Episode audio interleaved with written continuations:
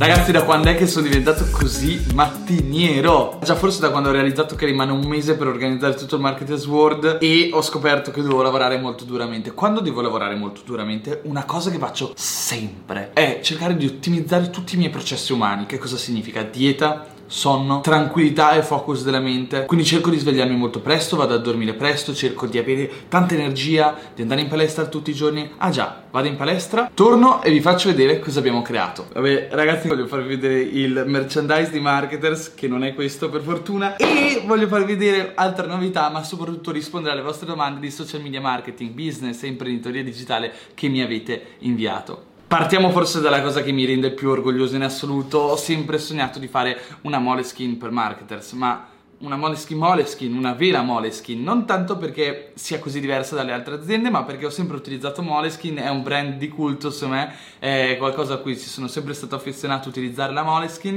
Ho detto sarebbe veramente, veramente figo se Moleskin facesse un'agenda per marketers. E ragazzi, pam pam pam pam pam pam, l'abbiamo fatta! Che poi è una Moleskin come siamo abituati a conoscerla con il logo di Marketers, l'hashtag di We Are Marketers e dentro in prima pagina c'è il manifesto Marketers con anche la mia firma, una bella ondata di autostima. Ma le novità non finiscono qua perché forse la cosa che aspettavo di più in assoluto, perché ci abbiamo messo un anno o poco più per sceglierla, è la maglietta Marketers che ahimè, ahimè oggi non vi posso far vedere perché non ce l'ho qua a Barcellona, ma vi posso garantire che ci siamo dati veramente da fare, ho stressato tutti i miei soci per questa maglietta perché la maggior parte delle aziende quando fanno il merchandise fanno delle schifezze, vanno nelle agenzie di stampa o nelle aziende che fanno merchandise per altre aziende, comprano magliette da 3, 4, 5 euro al massimo, quelle scadenti che tipo il logo si sbiadisce in una settimana, il cotone è super leggero eccetera e poi le regalano ai clienti, le regalano agli eventi. Noi non regaleremo nessuna maglietta perché sono orgoglioso perché invece di andare da un'azienda che produce merchandise ridicolo ci siamo rivolti al mercato del lusso lusso e della moda e abbiamo cercato come dei matti un tipo di cotone, di, di, maglietta, eccetera, che soddisfasse le mie aspettative. Non che sia un fashion blogger io, ma comunque mi piace vestirmi come piace a me e piace indossare qualcosa che effettivamente magari sia di qualità, soprattutto nel momento in cui si tratta di qualcosa prodotto da me. Sapete che smaniamo per la qualità in marketer, sia dei corsi, sia del marketing, sia della comunicazione, eccetera, eccetera. E quindi abbiamo trovato, abbiamo trovato un produttore di magliette che produce magliette per alcuni degli, dei brand streetwear più famosi d'Italia e gli abbiamo fatto fare la maglietta Marketers che ora non vi posso far vedere ma vi farò vedere magari in uno dei prossimi video. Ma attenzione perché in realtà qualcosa da farvi vedere c'è ed è la terza novità. Voilà, lo zaino Marketers. Anzi gli zaini Marketers. Molto figo, molto figo. In ecopelle, versione non in ecopelle. Queste due parti qua si chiamano patch e possono essere sostituite. Quindi quando uno si stanca di avere un design può usare l'altro. Vedete questo AV, questo piatto. Ma ne abbiamo fatti tantissimi di colorati eccetera eccetera. Molto figo secondo me la qualità. Anche dietro vedete che è rinforzato tella in pelle non si scherza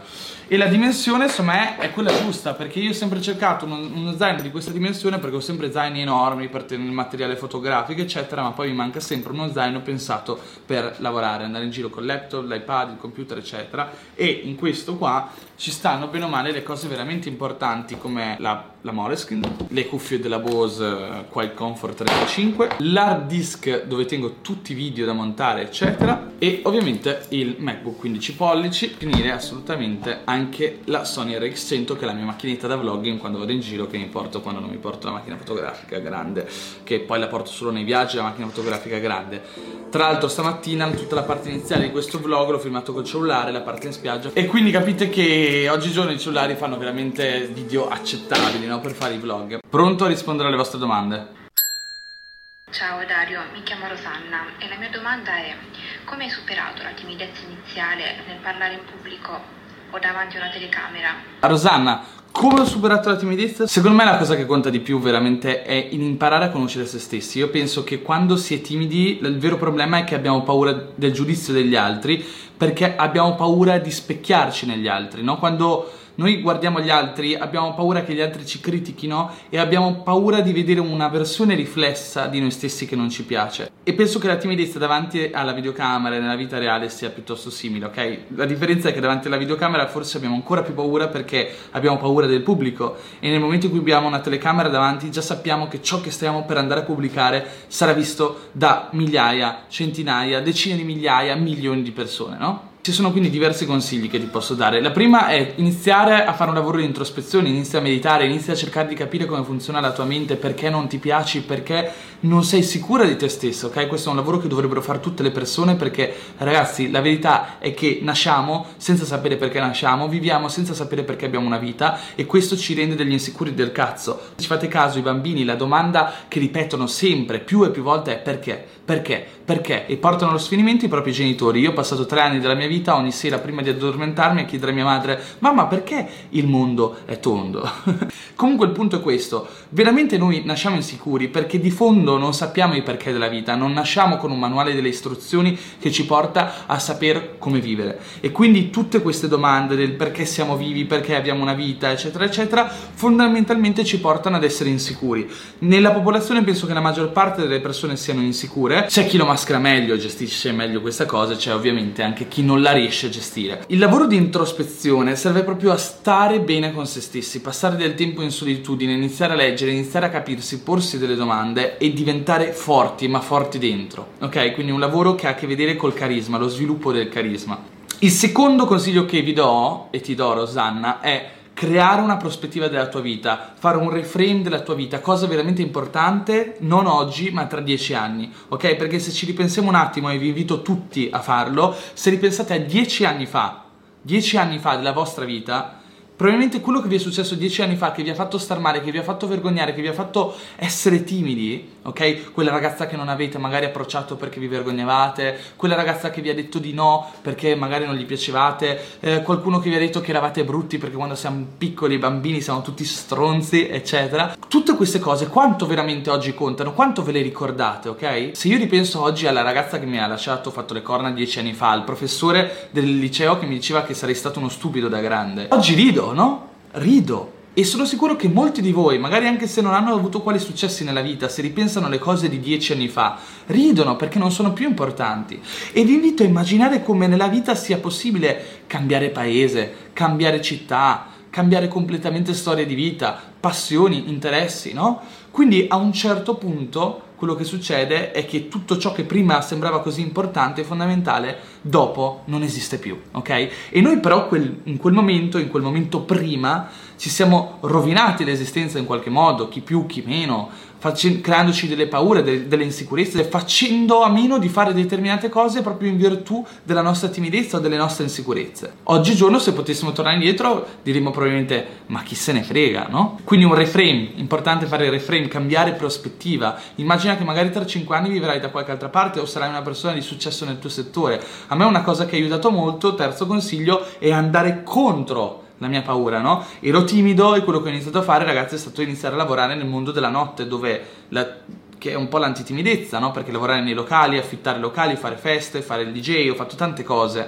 Non lo facevo perché mi piacesse fare il DJ, ovvio che poi magari mi divertivo, non lo facevo perché mi piacesse realmente ballare in pista in discoteca, lo facevo per costringermi a uscire dalla mia zona di comfort e comunque per seguire un tipo di carriera imprenditoriale perché già mi piaceva fare, costruire, realizzare qualcosa che fosse anche solo un format di serata, vedere che i miei sforzi portavano a un risultato economico che mi rendeva indipendente dalla mia famiglia. Esiste questa bellissima legge che si chiama legge dei tre secondi che dice che dal momento in cui pensi di fare qualcosa non devi lasciar passare più di tre secondi perché sennò altrimenti inizi a rimuginare su farlo non farlo e alla fin fine finisci per non farlo. Parlo con i ragazzi, se decidete di andare a approcciare una ragazza, dal momento in cui vi viene in mente non fate passare più di tre secondi se no non lo farete mai. Se decidete di fare un tuffo da una scogliera, idem, ok? Non bisogna mai lasciare più di tre secondi dal momento in cui decidiamo di farlo perché se iniziamo a pensarci la nostra mente razionale inizierà a creare delle paure, ok, o degli scenari apocalittici che neanche esistono. Quarto, considerare che siamo tutti sullo stesso piano di vita, no? Chi sarà ricco, chi sarà povero, chi è intelligente, chi non è intelligente, moriremo tutti quanti. Non sto scherzando, ragazzi, moriremo tutti quanti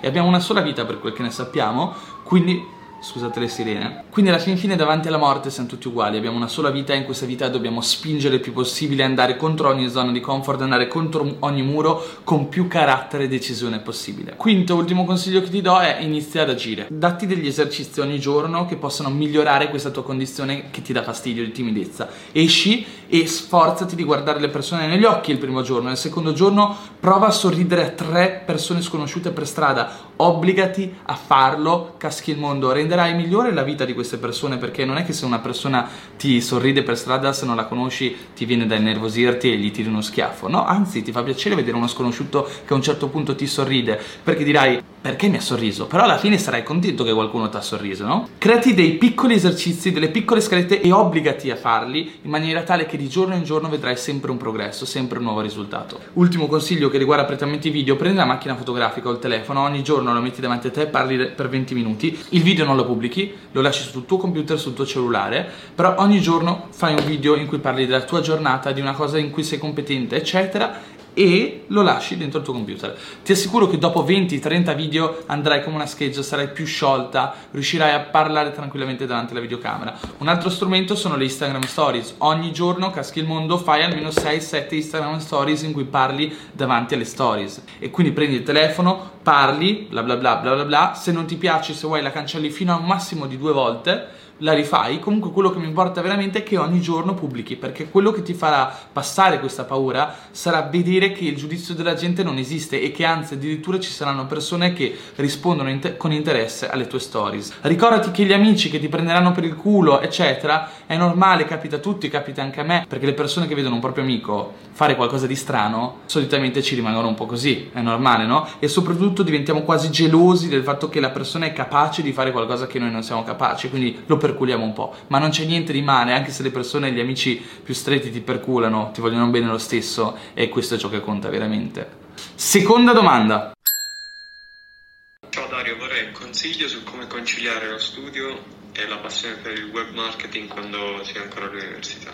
Come conciliare lo studio e la passione per il web marketing quando sei ancora all'università? Allora, la verità è che secondo me non c'è un modo per fare entrambe le cose fatte bene Facendole entrambe comunque avrai un calo di qualità in una delle due, ok? Puoi fare meno digital marketing e studiare meglio per avere una migliore laurea e poi ingranare di più nel digital marketing dopo la laurea. Io te, personalmente te lo sconsiglio, sai perché te lo sconsiglio? Perché una volta che uscirai dall'università probabilmente ci sarà una pressione sociale ancora più, più grossa, i tuoi genitori, la tua famiglia, i tuoi amici ti diranno bene sei laureato, trovati un lavoro e dopo sarà ancora più difficile poi dedicare del tempo alla tua carriera imprenditoriale oppure alla tua crescita in termini di digital marketing, di competenza, di possibilità, eccetera. Quindi l'università rappresenta un periodo fantastico della vita di ogni giovane, di ogni ragazzo, dove abbiamo la possibilità di decidere. Siamo ancora in controllo del nostro tempo. Personalmente sono una persona che all'università si è sempre accontentato dai 20 in su, ok, agli esami, quindi non sono una persona che ha sempre magari ridato gli esami per prendere un 29, un 30, eccetera. Sono una persona che ha dato il minimo possibile all'università per rendere soprattutto contenti i miei genitori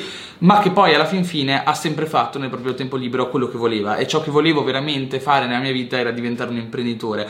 Ragazzi, ci ho sempre messo il 100% lì, ok? Se non ci ho messo il 100%, il 90%, il 10% lo usavo per studiare. Alla fin fine lo vedo tante persone che sono nostri collaboratori, marketers, dipendenti, eccetera, magari sono usciti da medicina e non hanno finito l'università perché a un certo punto si sono resi conto che non avrebbero potuto studiare ed essere bravi studenti volendo anche studiare digital marketing, lavorare, eccetera. È un compromesso, dipende da voi, non c'è una strada giusta piuttosto che una sbagliata. È ovvio che se sei sicuro al 100% che vuoi fare una cosa nella vita, secondo me dovresti investire il 100% delle tue energie, del tuo focus lì. Quindi se al momento sei sicuro al 30% di voler fare l'imprenditore, perché al 70% in realtà vorresti essere anche un buon laureato, rendere felice la tua famiglia, eccetera, investi un 30% nel digital marketing, un 70% nello studio, con la consapevolezza che probabilmente però soffrirai diversi anni perché probabilmente finirai nel tunnel del lavoro. Una cosa che dico sempre ai genitori che dicono ai propri figli trovati un lavoretto nel frattempo è no, perché il lavoretto ti toglie energia mentale, perché quando torni a casa la sera dal lavoretto, che sia portare la pizza o che sia